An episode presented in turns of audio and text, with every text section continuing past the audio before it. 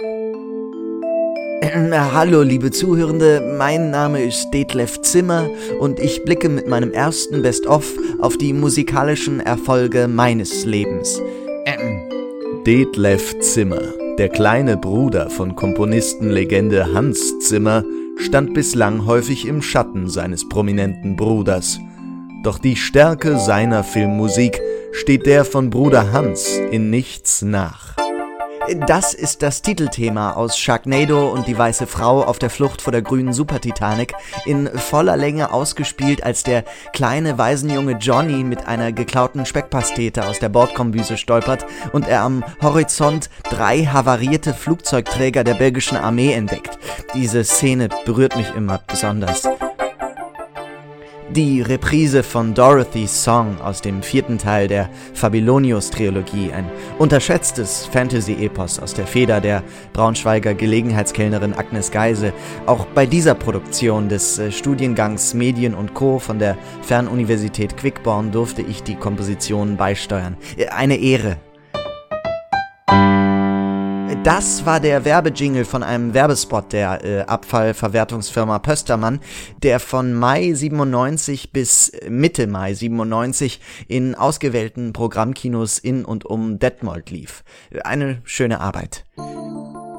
Detlef Zimmer. Mein Leben für die Musik. Einen wunderschönen Freitag miteinander. Ahoi zur 13. Folge von Kabelbuch. Äh, ja, hallo auch. Äh, du sag mal, Albert, Ja? sollten wir nicht lieber die 13. springen und gleich auf die 14 gehen? Wieso das denn? Bist du etwa abergläubisch? Nee, also nicht im engeren Sinne. Also ich, ich meine, wir können die ja auch einfach weglassen und Folge 14 machen. Aber die wäre ja dann immer noch die 13., weil wir ja keine 13. gemacht haben. Aber wenn wir die einfach 14 nennen, dann fragt doch keiner. Ich schon. Ist doch in Hotels auch so. Keine 13. Etage. Oder in, in Flugzeugen kein Platz 13. Die sind ja auch nicht abergläubisch per se, aber das ist einfach ein Service. Für wen? Für die Kundinnen und Kunden. Weil die alle abergläubisch sind oder was? Da wird einem ja mächtig was unterstellt. Nee, nicht zwingend. Mensch, du verstehst das nicht. Die könnten doch den Platz 13 einfach ein bisschen billiger machen. Im Flugzeug zum Beispiel. Ja, und dann? Dann können die, die ihn nicht haben wollen, einen anderen nehmen und die Leute, die an den Quatsch nicht glauben, die haben dann einen Schnapper gemacht. Win-win. Aber dann ist der Platz ja da. Das ist ja das Problem. Hä? Dann ist alles äh, kontaminiert. Das ganze Flugzeug verdammt dazu abzustürzen. Das ist doch Unsinn. Na, äh, erklär das mal den Leuten auf Platz 12 und 14, die dann ganz nervös in ihren Tomatensuppen rühren. Also- Und du sitzt dann seelenruhig dazwischen auf deinem Billigplatz und bist, ehe dich's versiehst, für den Tod von Hunderten verantwortlich. du meinst, wenn wir jetzt eine 13. Folge machen... Jetzt hör auf, Womit? die Zahl zu sagen. also Karin, Wenn langsam. man das oft genug sagt, dann passiert bestimmt was Schlimmes. 13, 13, 13, 13. Bitte, Albert, hör auf. Na gut, ich entschuldige mich. Nee, nicht so. Wie? Du meinst das nicht ehrlich, dann lass es auch. Also, Das ist wie jetzt bei dem Boris Johnson in England. wie das denn jetzt? Jetzt hat der eine Affäre nach dem anderen. Also Karin, du kannst mir viel nachsagen, aber... Politische Affäre natürlich. Ja. Und kaum wird die Luft mal ein bisschen dünner, weil jetzt E-Mails mit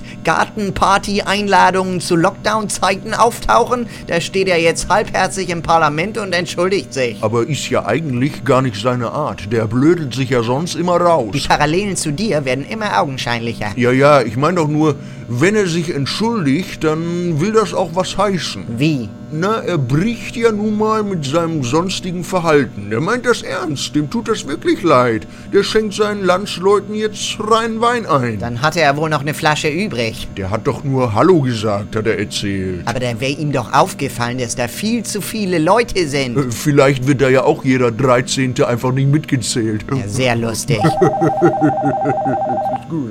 Oh nein. Wer ist das denn? Na, dreimal darfst du raten, bestimmt die Tante von Spotify. Ach, Quatsch. Nee, nicht schon wieder. Nur weil du deinen Sabbel nicht hast halten können. Jetzt bin ich's wieder gewesen. Du hast uns in diese Misere gefunkt. Du hast mitgemacht. Und jetzt hast du durch mehrmaliges Nennen der Pechzahl schlechthin den bösen Dämon aufgeweckt. also so schlimm war die Frau damals ja nun auch nicht. Und was machen wir jetzt? Ähm, Du hast doch gesagt, du hast einen Plan. Guck mal, hat aufgehört. Das interessiert mich nicht. Die ruft doch bestimmt in ein paar Tagen wieder an. Ach, Karin, du und deine Schreckensvisionen. Wie lautet dein Plan, Albert Klottermann? Wie stellen wir uns Spotify? Das. Also, Ja.